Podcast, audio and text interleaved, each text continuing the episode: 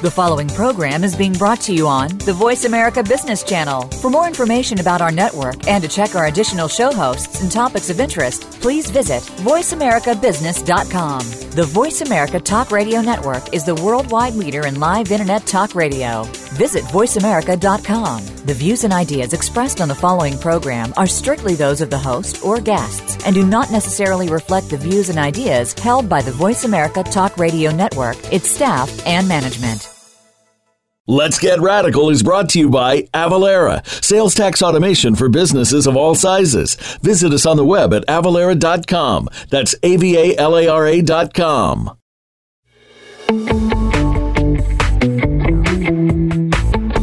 Welcome to the business show that will change the way you look at your business practice, your organization, and yourself.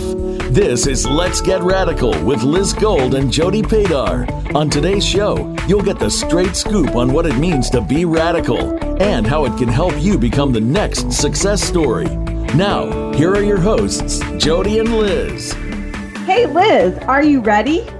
Jody, I'm totally ready. This is going to be awesome. We're talking about one of, you know, the best topics there is, succession planning, right?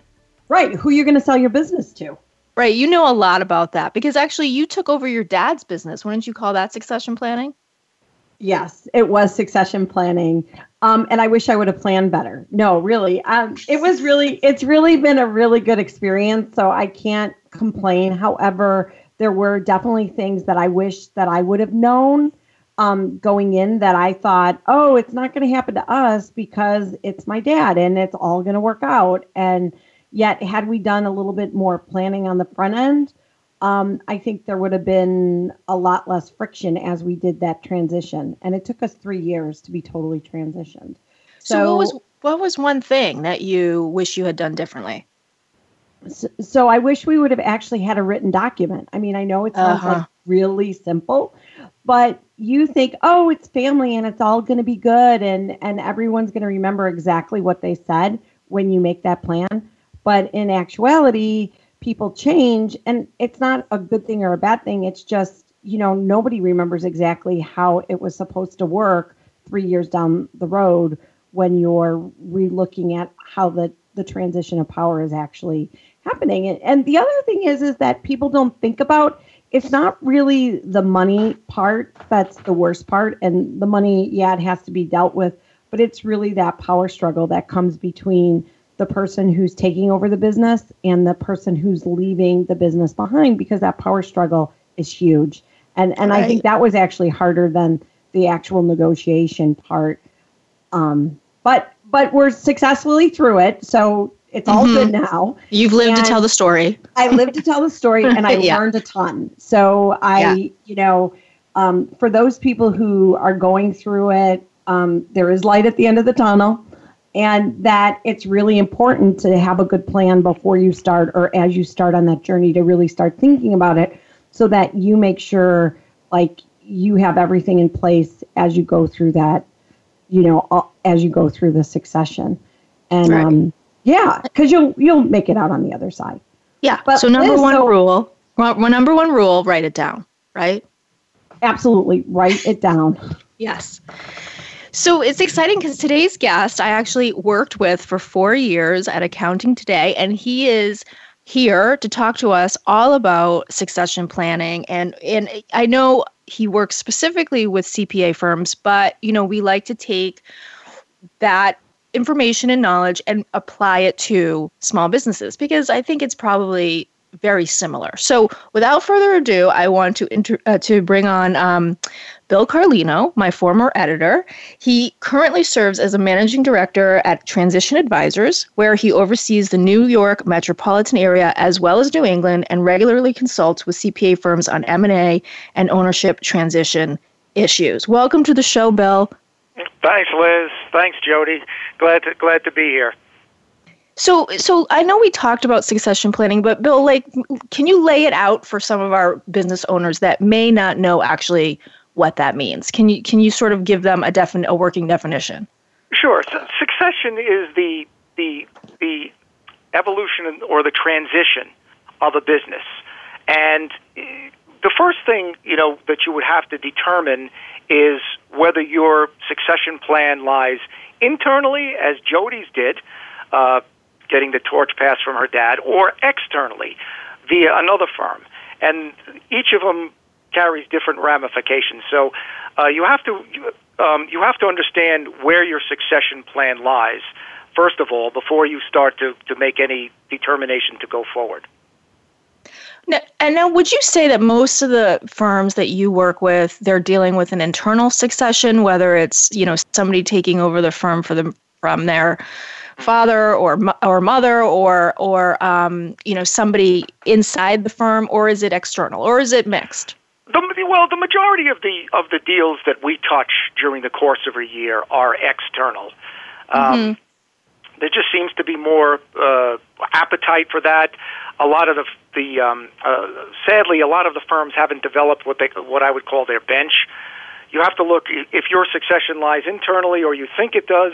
What you've got to do is take sort of a holistic view of your firm, look at your bench, and say, do I do any of these people are any of them high potential? Do they have the potential to eventually morph into an equity stakeholder and one day take the reins of the firm? And if they don't, then you're going to have to look externally toward an uh, an upstream merger with a larger firm that can can take over all the all the administrative duties, the billings, help with cross selling, just something with greater resources that can carry that transition plan through.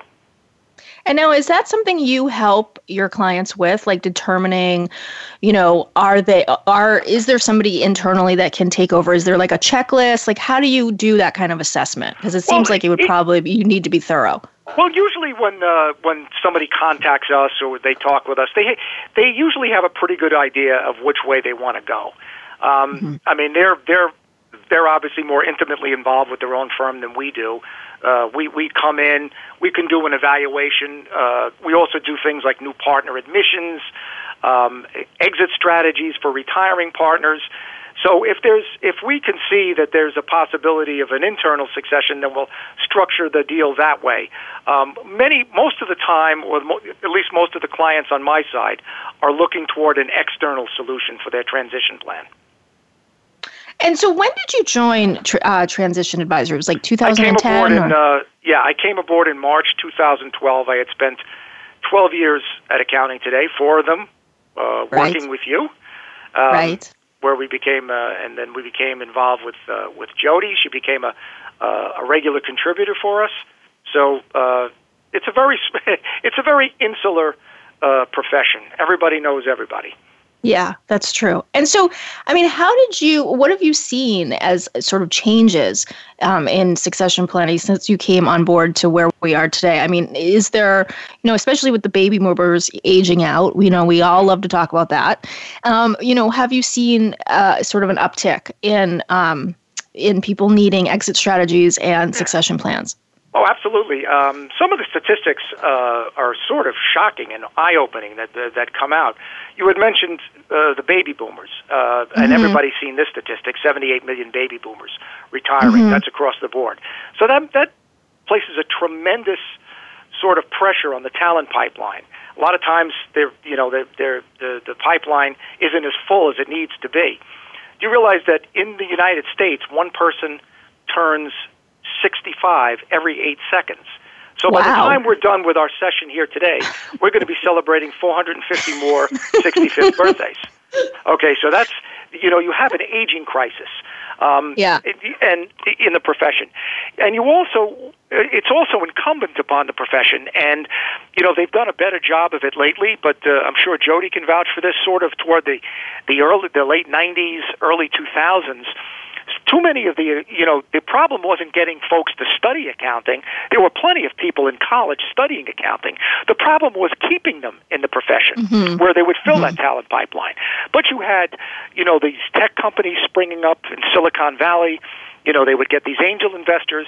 So somebody who was who had studied accounting for four years at a university all of a sudden sees these these people, you know, with uh, going public, becoming millionaires overnight, thinking to themselves, why should I sit in a cubicle at a big four firm for two years doing type A tax or audit work when I can either go there or I can go on Wall Street, you know, where the where the compensation is better. So the profession didn't do a a, a great job, you know, a number of years ago, sort of uh, keeping people in the profession. Instead of focusing on the CPA credential, which they should have, you know, there were more the, these other sort of credentials that came out. The Jody would remember the Cognitor. The AICPA put a number, you know, millions of dollars in resources trying to promote that, where they really should have been staying more in house, getting the folks who put in four years of college studying accounting and getting them to, re- to rem- remain in the profession. How much of that is related to culture? I mean, in, in you know, sort of in the totally related to culture. You know, I, I just feel like if your firm is hip, you know, and they deal with right. flex time, and you you offer you know, good maternity leave and paternity leave, which is now the thing. I mean, you know, how many firms are doing that? Because I remember well, writing about that know, 10 years ago, and it's still yes. an issue in accounting, you know? Well, that's a, so, you know, that's a great, Liz, that's a great point. And it's become, it's become, uh, uh, much more uh, visible now with the millennials mm-hmm. and the Gen X because they want right. different things than the than the uh, than the baby boomer generation. You know, it used to be, you know, oh, I want a great boss. Now it's I want great colleagues.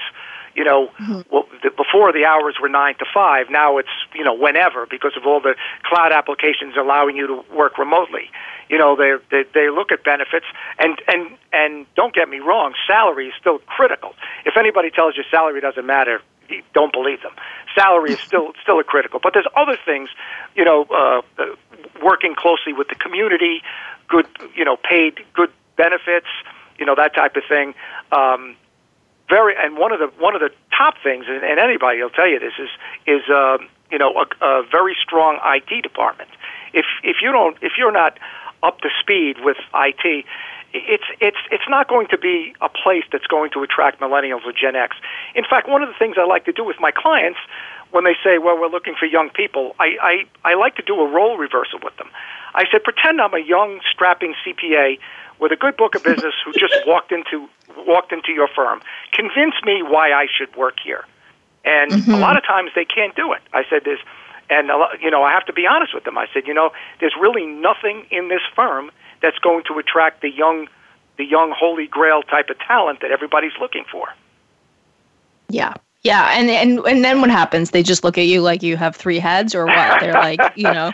no, they say, you know, you know, I, I, you know, one of the things, one of the, our company, you know, I was going to say we specialize in transition and ownership issues. One thing we do not do is executive recruiting. So normally, mm-hmm. what I would do is I would give them a referral. But I said you may want to talk to an executive recruiter, uh, you know, or an outside consultant who specializes in this to sort of make your firm more beautiful to, to either as a place to work or or uh, getting it ready for a merger. For anybody who's sold a house, when does your home ever look better than when you're about to sell it? All those home improvement projects that you've been putting off for years, you have to do it to make your your house appeal, get it, uh, get it to a curb appeal status, so you're able to sell it. And it's really no different with a CPA firm. Upgrading your technology, you know, making your your your reception area. That's the first point of contact. You know, they mm-hmm. don't want to see stacks of paper. Yeah, they have to do um, the staging. So at that point, they might as well just stay after they've cleaned it all up, right? after they fixed well, it, it all up. If you're if you're looking for a succession plan and you're too old, then you're not going to do it. And you know, um, one of the things we ask our clients when they say, you know, I'm thinking I'm looking to merge is we never ask them when they want to retire. We always ask them how many more tax seasons do you want to yeah. work full time? So you have to posit the question that way. It doesn't make right. make it sound like they're getting pushed out the door. If they say they want to work, you know, three more, three to five more years, you know, that's probably a, a good timeline. Um, one of the things that you know, unfortunately, one of the things we've seen uh, is is procrastination. And there's nothing worse than someone who procrastinates their succession plan, who starts too late. Um, you know, it yeah. makes it very, very difficult for a transition. Yeah, and, and we have more questions about succession planning. I mean, I actually really like talking about this. It's kind of an interesting topic. But Bill, when we come back, we're going to talk about, you know, the elements to a good succession plan and, you know, some other th- mistakes people make in there. So stay tuned and we're we'll continue our conversation with Bill Carlino.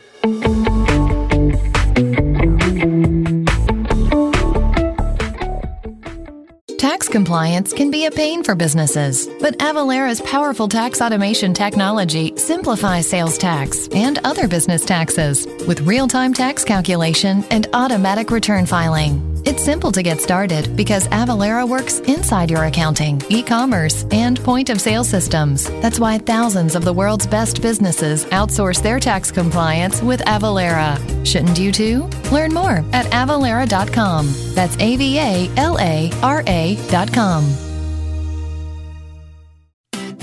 Are you a small business ready to work remotely with a CPA who is passionate and radical? New Vision CPA Group is a firm that understands the latest cloud technologies and will work with you for a fixed monthly price. We understand that tax and accounting are important, but the everyday insight into your financial data that helps you make critical financial decisions is priceless. We're with you every step of the way at New Vision CPA Group. Visit newvisioncpagroup.com today for more information. Advance and evolve. Liz Gold, owner of Rhino Girl Media, provides a wide range of services to those looking to get their message out into the world. Her specialty is simplifying the complex, finding the juice in any story, and helping people find their voice. Rhino Girl Media is a communications and media company that promotes the innovative and creative work of business people, independent artists, and nonprofit organizations. For writing, editing, blog posts, web content, press releases, branded content, and consulting, visit rhinogirlmedia.com.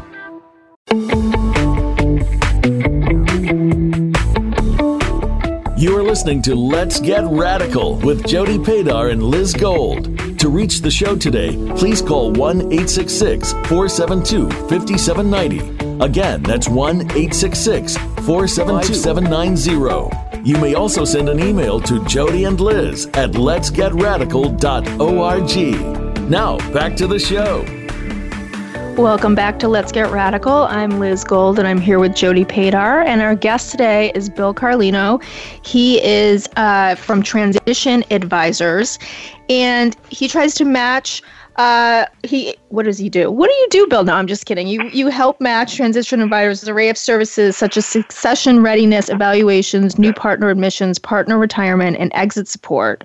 Right. Uh, we, partner retreats. Yes. Yeah. Basically, what we basically what we do is we um, we help CPAs with with everything that surrounds ownership, uh, transition, and succession. Yeah. So anything M and A, new partner admissions, exit strategies for retiring partners, drafting partner agreements, that type of thing. Anything that surrounds that, we do. So it's a lot of strategy and probably tactical work. And and so I mean my my question to you Bill is, you know, obviously we know succession plans are like a strategic plan or a business plan, you know, it can easily be made and just like sit on a shelf somewhere. But, you know, uh, these should be a living breathing document. And so what are some of the elements today in 2016 moving into 2017 that, you know, succession plans need to have, you know, for a business owner or for an accounting firm? Okay, well, I, I, the, the first thing is, you know, people. The, the, one of the most frequent questions I get is, when when should we have a succession plan? And my answer is always the same. You should have a succession plan the day you open for business. You should have mm-hmm. a succession plan written. Um, unfortunately, that's as you can imagine, that's not always the case. There are some proactive firms that do that, but your succession plan. Um, when you decide to do it should be in writing and it should be something that is revisited every year to see if anything's changed. You should have an annual checklist. Perhaps some of your uh, your partners, your equity stakeholders, have changed their timelines when they want to start slowing down and transitioning out. Maybe you've you've lost some clients over the years. Maybe you've opened another office. Uh, there's a whole you know number of things that sort of go into the the um, the mix, the, the ingredients, I should say, that formulate a succession plan. But the thing is, like, like I said, it's you, you you need to do it sooner rather than later.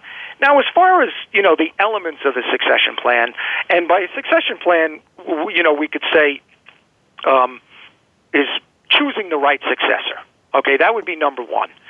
Um, and we what we'd like to do is we like to say um, when you're if someone that says, okay, I think my succession solution lies externally, which means they're looking for an upstream merger.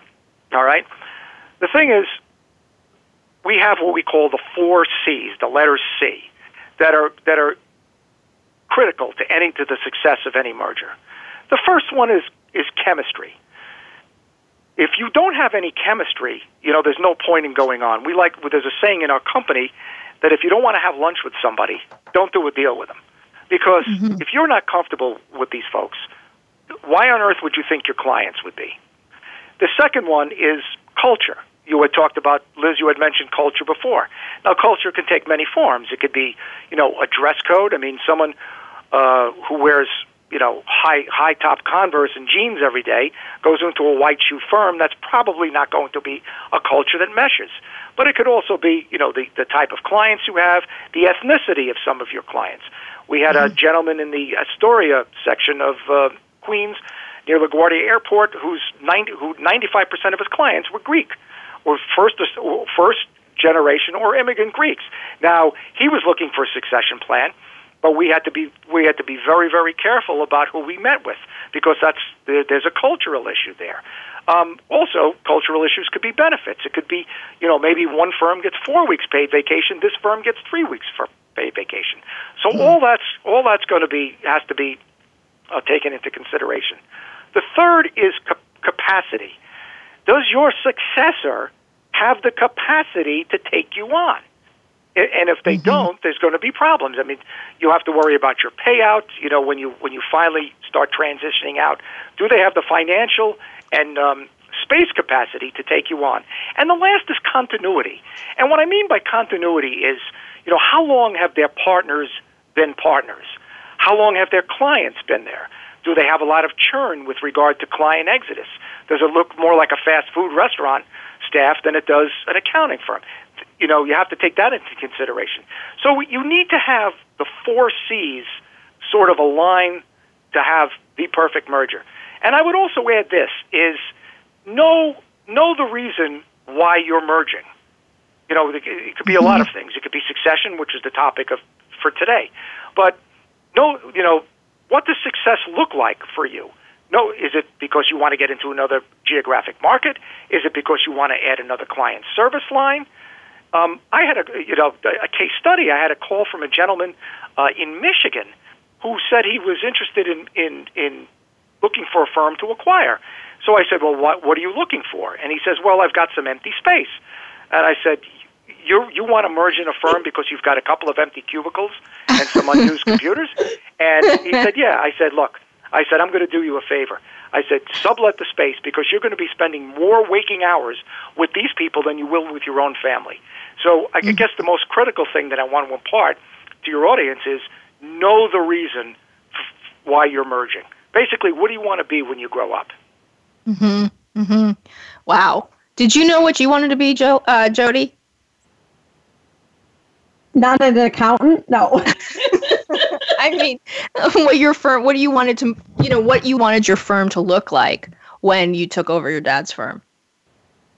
No, and in fact, um, you know, my firm doesn't look anything like my dad's firm did at all. So mm-hmm. really, he merged into me as opposed to I taking over him, even though it truly was succession. If you look at our firm, it's completely different, and it his firm really merged into my new vision because he always says he was the old vision and I'm the new vision. Mm-hmm. But um, yeah, because it it wouldn't have worked. Like my my firm wouldn't work in his firm. It so really I kind of acquired him. Yeah. Well, I, I like the concept of the four C's chemistry, culture, capacity, continuity. And I think, I mean, that, that seems pretty key to, um, you know, joining somebody or bringing somebody on. And I'm just curious, you know, how do you measure chemistry? Well, I mean, is it my, just a, is it just a matter of like sitting down with somebody and feeling good? You know, I mean, how do you how do you decide if somebody has chemistry? How, if you guys have com- chemistry? Are you asking me I, or Jody? Yeah, sure, Bill. okay. Somebody Well, in the abyss, here's no the Bill. thing. You know, here's the thing: is when we put two firms together in our company, everybody. One of the questions I always get is, "Will you be at the meeting?" And we're we are never at the meeting. And the reason Mm-hmm. we're not at the meetings between the two firms is we we like to leave them on their own. We don't want to exert any third party undue influence because with somebody else in the room, uh, firms tend to get a little tentative about what they want to ask. So the the issue so, so the issue of whether you have real chemistry sort of is a little is a little diluted. It sort of wanes a little. So that's why we're never at the meetings. Usually after the first meeting, the first meeting is usually um, they don't drill down too deep uh, as far as firm metrics and that type of thing. It's usually to see if everybody gets along. Usually after you spend an hour and a half or so with a firm, um, you could pretty much tell if you're going to be um, if if you would want a second meeting. I mean, I've I've had firms that said, you know, have told me, Bill, after 20 minutes, this is not the firm for us. I mean, it's Right. it's almost like a dating process, you know, and everybody's been Yeah. through that. You know, you've been How you've been on bad dates, you've been on great dates, and it's really no different because it, you're you're you know you're you're form you you're potentially forming a partnership, and if if it's not clicking within the first hour, then just say you know thanks for the time, walk away, and it's all and all it's done is cost you an hour of your time. So my question is, is how many firms break up after they've merged? Because I think that that's kind of the unknown statistic, Yeah. but it seems like a lot of firms actually do break up even after they've merged. Well, you know, it's it's funny um, that you mentioned that because uh, we don't get asked to in, include a demerger clause very often when we're structuring the contracts. Um, I'm not a great believer in it, and I'll tell you why. Um, here's the thing: if if you, Jody, if you had merged with a firm other than your father, all right, and you insisted on a demerger clause, and that could be mm-hmm. triggered after the first year truthfully, if you really look introspectively, how committed would you be to making this merger successful for that first year? You would really have one foot in the door and one foot out the door. I mean, Oh, absolutely. And I would believe So- that the only reason our firm succession worked is because it was my father's firm and not right. uh, an I mean- outsider.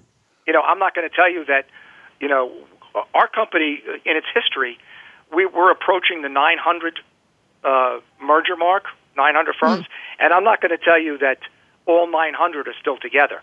Um, but the but in actuality, the percentage of firms who break up, at least in our experience, um, sort of is is is, is minimal at best. Sort of almost a you know man bites dog type of thing. I mean, I'm not going to say it doesn't happen. Of course, it happens. You know, it's like it's like marriage. You know, there's there's a, you know when people started living together, that didn't bring down the divorce rate in America. So it's you know Yeah. when you think about it. So um, it does happen, but we're we're not a like I said, we're not a great believer in the demerger clause. If our client asks for it, obviously we'll include it. But you know, there's there's baggage that comes with that, and it and, and that tends to center around commitment. Right. And so have you had a story where and I'm sure you probably have, you've probably seen everything, but you know, where a firm is really into another firm and then the, the other firm is like, yeah, no way. Um, how do you break it the news to the firm that really wants to merge with them? Well, we have a interesting. You should mention that we have a we, we we have a script, obviously, that we've crafted where we've just it's we sort of soften it up and we say they've they've chosen at this time to meet with other firms, but if mm-hmm. anything turns around, you know, we'll certainly get back to you, and that tends to soften the blow of Yeah. that because it Yeah. you know that does that that, that does happen. I mean, when people- you know yeah. two firms And people have sometimes hurt get feelings. yeah, they- they- they're they're at polar opposites as far as you know what one thinks of the other. So Yeah. you know there are there are ways. This business, you know, as as as Jody will tell you, this business is as much psychological as it is financial, and Right. you know people don't believe this, but for us, it's much harder to merge in a, sing- a sole practitioner than it is to merge in a multi-partner firm. And the reason being that a sole practitioner, it's like they've grown this thing from the ground up. So it's a much more emotional decision for them to mm-hmm. let go than it is mm-hmm. for five or a five or six partner firm whose stake is solely financial. They really don't have that much of an emotional commitment to it. Mm-hmm. Yeah, that makes a lot of sense. So we're going to take a quick break, and when we come back, we're going to continue talking to Bill Carlino from Transition Advisors. Stay tuned.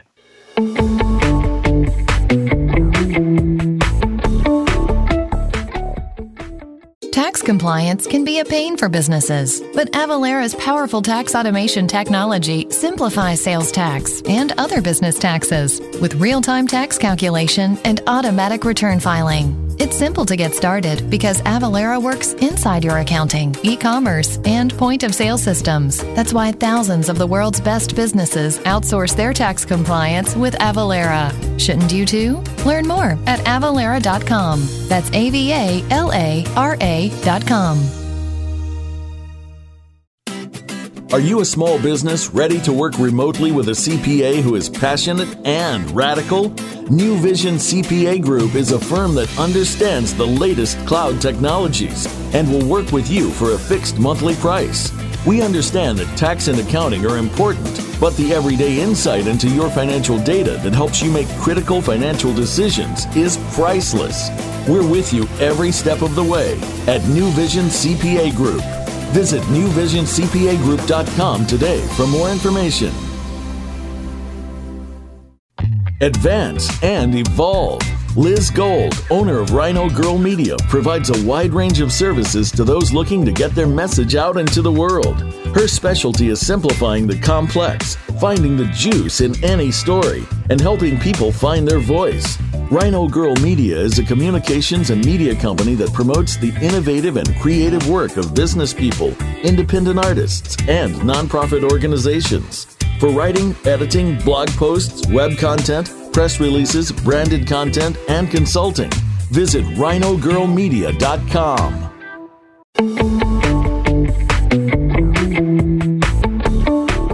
You are listening to Let's Get Radical with Jody Padar and Liz Gold. To reach the show today, please call 1 866 472 5790. Again, that's 1 866 472 5790. You may also send an email to Jody and Liz at letsgetradical.org. Now, back to the show.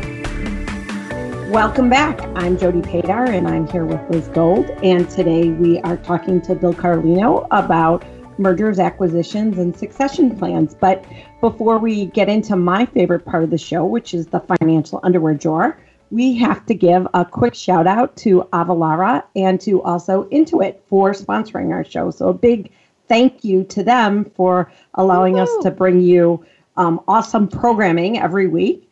And so, Bill, my favorite part of the show is the financial underwear drawer. And I guess I would like to know what do you think firms should have in their financial statements to look to make them look most attractable to other firms who are want to acquire them or want to merge with them? Like, what are some of the top things that um, the acquiring firms want to see from uh, uh, another firm's financial statement? what, what, what they like to see. I, I'm afraid to address the financial underwear part of it. My God, but but uh, yeah, no. Um, what what what, You're not alone. what firms like to see, I mean, um, is a good grasp. They like to see if if I'm a the, success, the potential successor firm, and I'm looking at the financial statements of a firm I'm looking to acquire. I, I like to see a firm have a the my you know the firm I'm going to merge in have a good grasp of their of their metrics. I'd like to see a decent realization rate. I'd like to see a decent net, not a not an over the top net. Um, I'd like to see, you know, uh, decent you know decent sized bill uh, or decent billing rates um, because again that that sort of touches the the previous segment we talked about culture. If you know I'm a you know basic little 1040 firm and I'm, you know, my top billing rate is 160, and you know, there's a firm looking at me, and they're, you know, and their their equity stakeholders are getting 400, 450. You know, that's that's a big cultural difference. Um, right. So, uh, you know, it's it's funny. I, I one of our clients out on Long Island, he he's fond of saying, uh, my you know my most important client is my firm, meaning that he has a grasp of all the metrics. I mean, I've I've actually had firm owners, I said, well, what is your net? You know, what's to your bottom line? What's your net? And he says, oh, everything after salaries. you know, and and, and overhead. So that doesn't, as a as a potential acquirer, that doesn't really fill me with a lot of confidence that this owner has a grasp on what his firm is doing. Um, right, I like the cobbler's you know, shoes. Right, I like to see someone with a you know with a with a sharp you know with a with a sharp grasp of where their firm is going, of the of the key metrics, the, or as they like to say around the industry, the, key, the KPIs, the key performance indicators. That's what they should be. That's what they should be looking at. I mean, other things can be fixed. If someone's not as profitable um, as they as they could be, you know, that's up to the the successor firm. They could probably turn that around. There are you know certain roadblocks or deal breakers that probably can't be turned, but um, you know, um, I guess my my my my thought here is uh, it's almost like the multiple. Too many people are are just obsessed with what what multiple can they get for their firm when they don't realize that the multiple is basically the effect where a lot of other factors become the cause. And we we can go into that a little later, but you have a decent net, decent metrics. Um, I, I'll you know a so, lot of things. A firm with a larger firm with greater resources could sort of rectify. Um, but again, you know. So what is the like, multiple? Like, what's the going multiple now? Is it still like one times gross for like yeah, a regular well, I firm? Say, or you, I was going to say you've been in this profession a long time. If you if you harken back to the 1990s or the late 1990s, um, you remember for you know players like um, American Express Tax and Business Services and Centerprise, which is now UHY Advisors. They were buying up um, an H and R Block. They were buying up firms at a, just an incredible rate and paying outrageous multiples. I'm talking uh, almost two times two times revenue. Uh, now it's become, you know, obviously location is very important. Um, people in like where you are in Chicago or the New York metropolitan area or Los Angeles or even around the Miami area will get higher multiples obviously than some firms in the you know in the rural areas of the Midwest but very very rarely are you going to see uh, multiples now over one one point two, one point one. You know, in some areas of you know we deal with some areas in in um, in Michigan and Indiana where they where they're lucky to get point six or or point seven. So wow. it's becoming much more of a it's becoming much more of a buyer's market now because of the succession crisis. Um, they could be a little more selective, whereas maybe five or seven years ago it was a it was a seller's market where they could pick and choose. So the multiple, like I said, there's a lot of things that affect the multiple, um, which you know length of you know length of a payout period, money cash up front, um, client retention, that all affects the multiple. But the the, the you know the uh, I was going to say you'd probably be safe in most of the metropolitan areas one one time you could probably get one time. S- smaller firms tend to get a little higher multiple than the larger firms, but you know if you're if you're a decent sized firm, I would say probably one, one point one sometimes. That's what. So that's I what know the, the current... most of your clients are probably bigger, right? So they're bigger firms. Um... Well, you know, it's it's funny. We, you know, our sweet spot. You know, you you you are right to a point. Our sweet spot for the, our firms probably is between two million and six million. But what a lot of people don't realize is we've done mergers with 45 of the top 100 firms in the country. So we've dealt with the the big the big you know outside of the big four who have their own M and A divisions. Right. But we've dealt with a lot of the super regional firms and a lot of many of the top 100 firms. So um, my question to you is: is what do the younger partners think about how all these mergers and acquisitions are coming through. So I know some of the firms that you're working with have multiple partners, but of the like the 40 year old partners, what are they looking for in these firms as they're going to acquire them? Okay, well, if I'm a 40 year old partner, um, obviously I'm in it for the long haul. If if I'm at a just for example, say I'm at a four partner firm, you know, two two partners are in their 40s, the other partners are in their 60s which is not mm-hmm. that uncommon. So if we're if we're going to merge into a firm to upstream to a to a bigger firm, the strategies uh, are going are going to be very very different for each of us.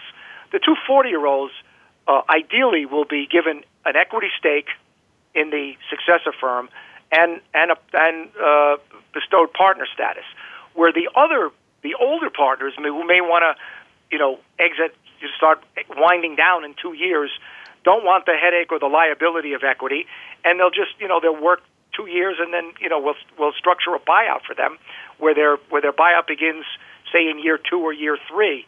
So they're going to be transitioning out, while the younger partners get a get a uh, get a chance to be part of the succession team of a larger firm. That's actually not an atypical scenario at all. That happens quite often.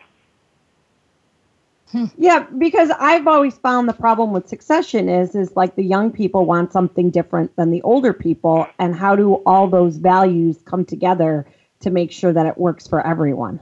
Because we because we we we we uh, structure separate deals for everyone. The younger partners get equity, they and and they're part of the succession team. Well, the older partners get a, an agreed on buyout, and they and they and they transition out in, in two to three years.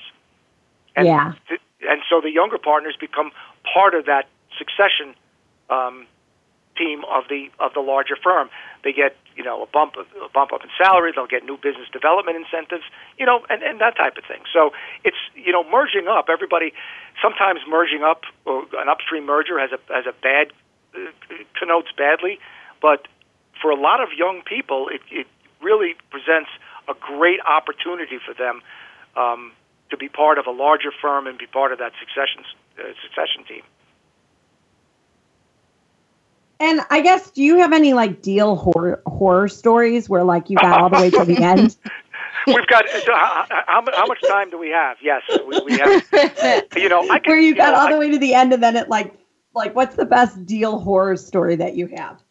Well, I can tell you almost not so much a, horror story, but I can tell you we had talked about the, Liz opened the show. We're talking about succession planning and when should it start.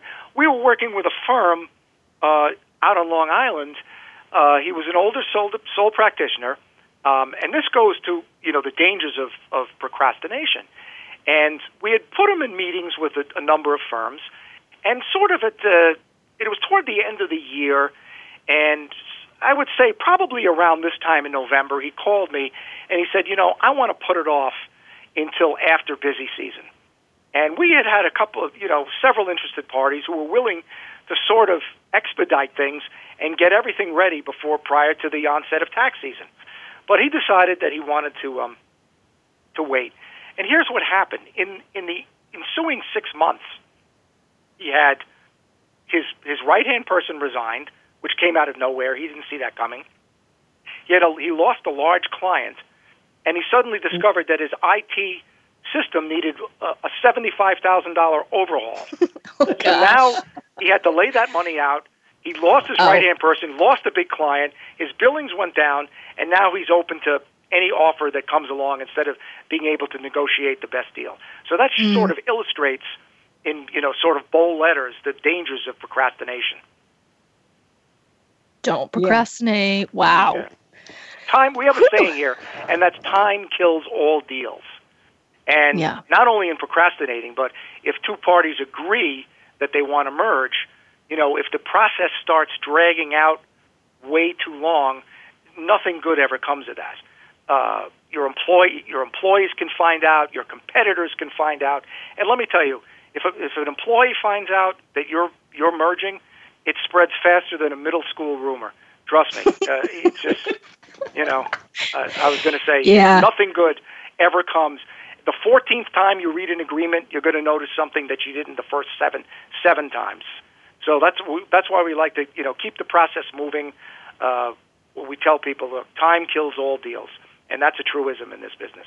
Amazing. And so we're going to take a quick break, but at the when we come back, I want to talk about how do you actually break the news to your employees uh, that you're actually you know merging or Right. um, Okay. yeah. So we'll talk about that, and uh, so stay tuned.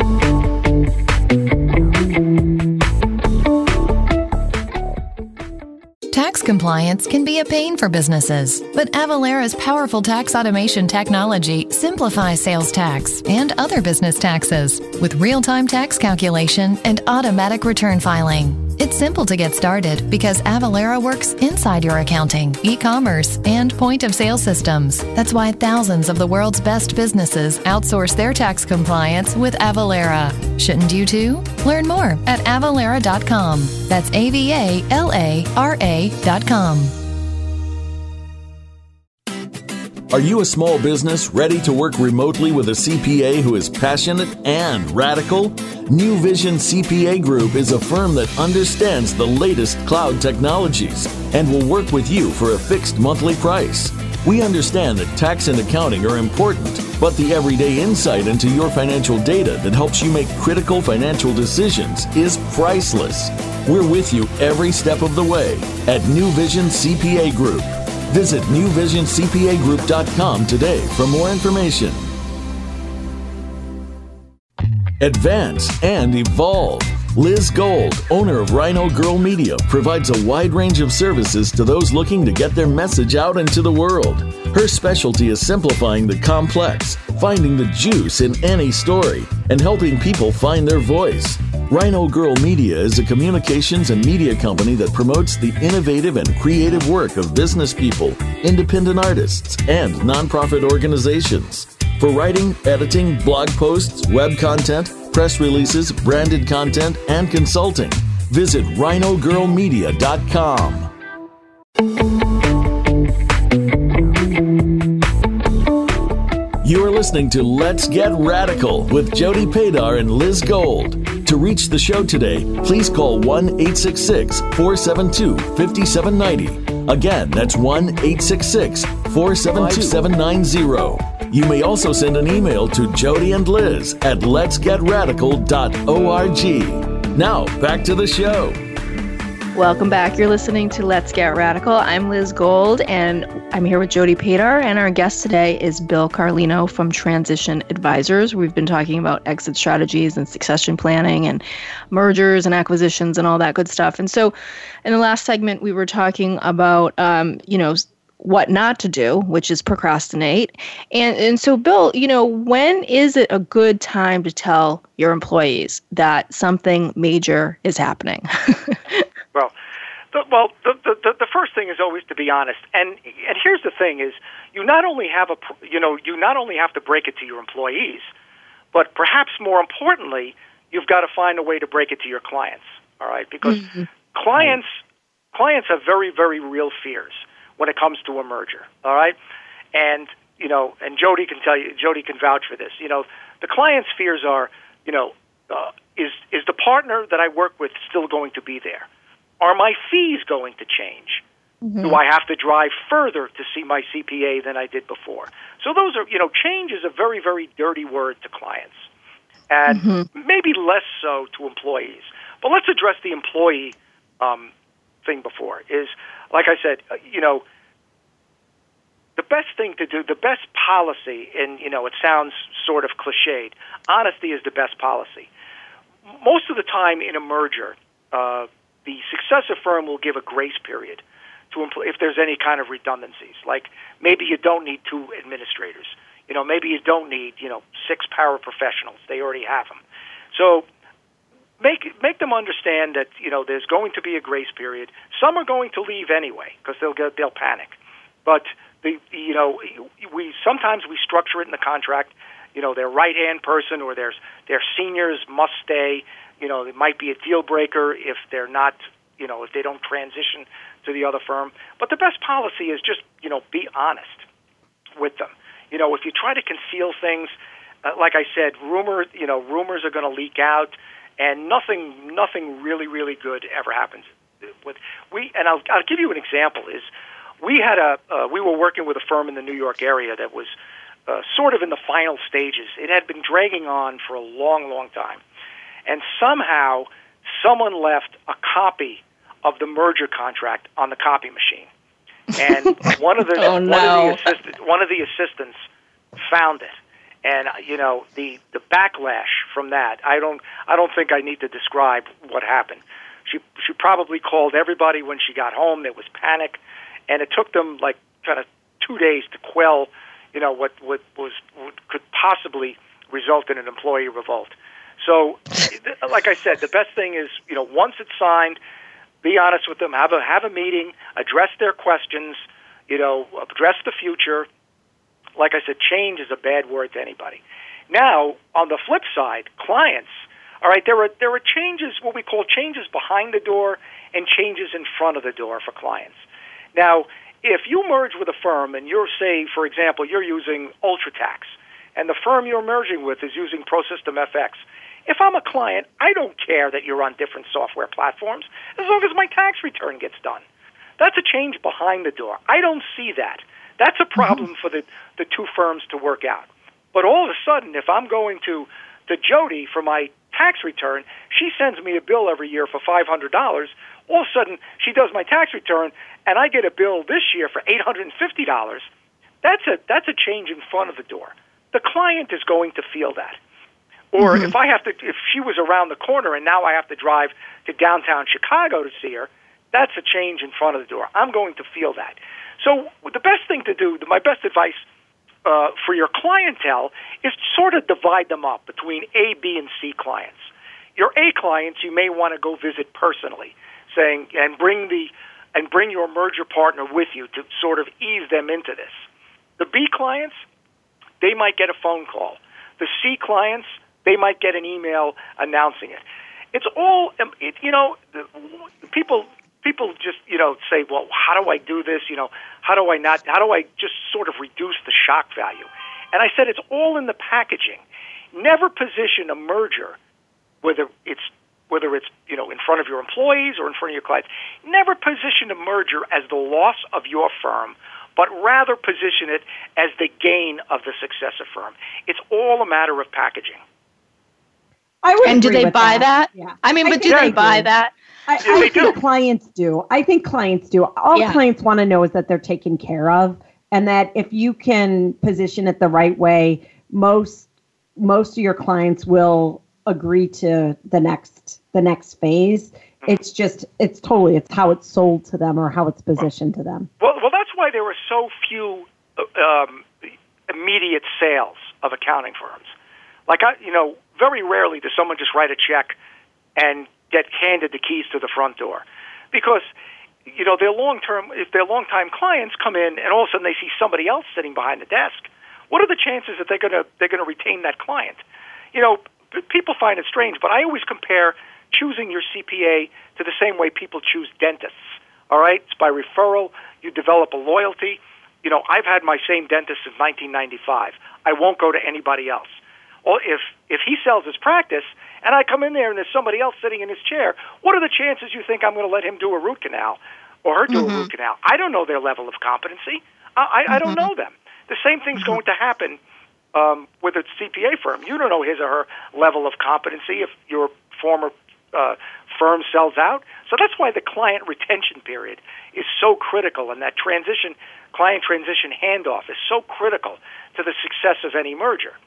So you yeah. normally in the first year, you know, you want to shake the tree as hard as you can.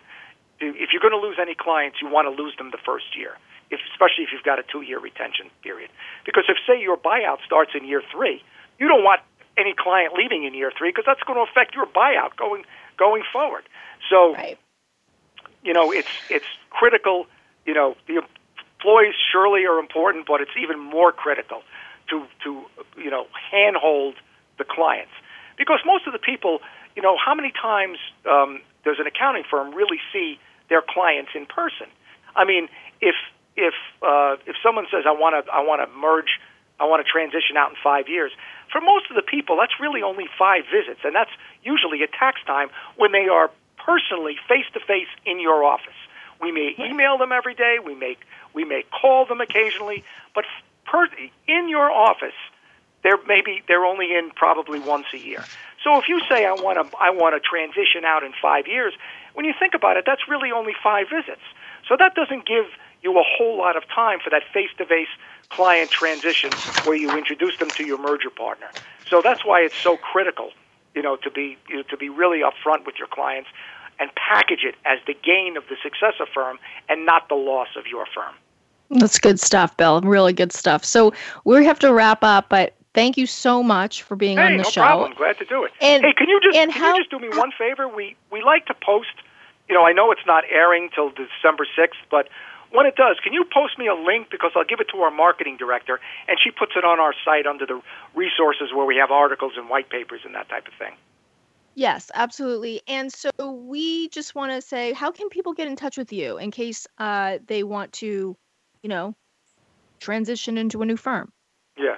Just go to our website, transitionadvisors.com, and my contact information will be down there, and I'll be happy to entertain any questions uh, or any um, uh, any other thing, any other um, thoughts you have on, on mergers, whether it lies in, internally or externally. I'll be happy to I'll be happy to, to spend a few minutes with you on the phone or in person. Fantastic. And so awesome. Thank you. Thank you so much. And you can get in touch with us at Jody and Liz at letsgetradical.org. Catch us on uh, iTunes and Stitcher. And we will be back with you next week. Thank you.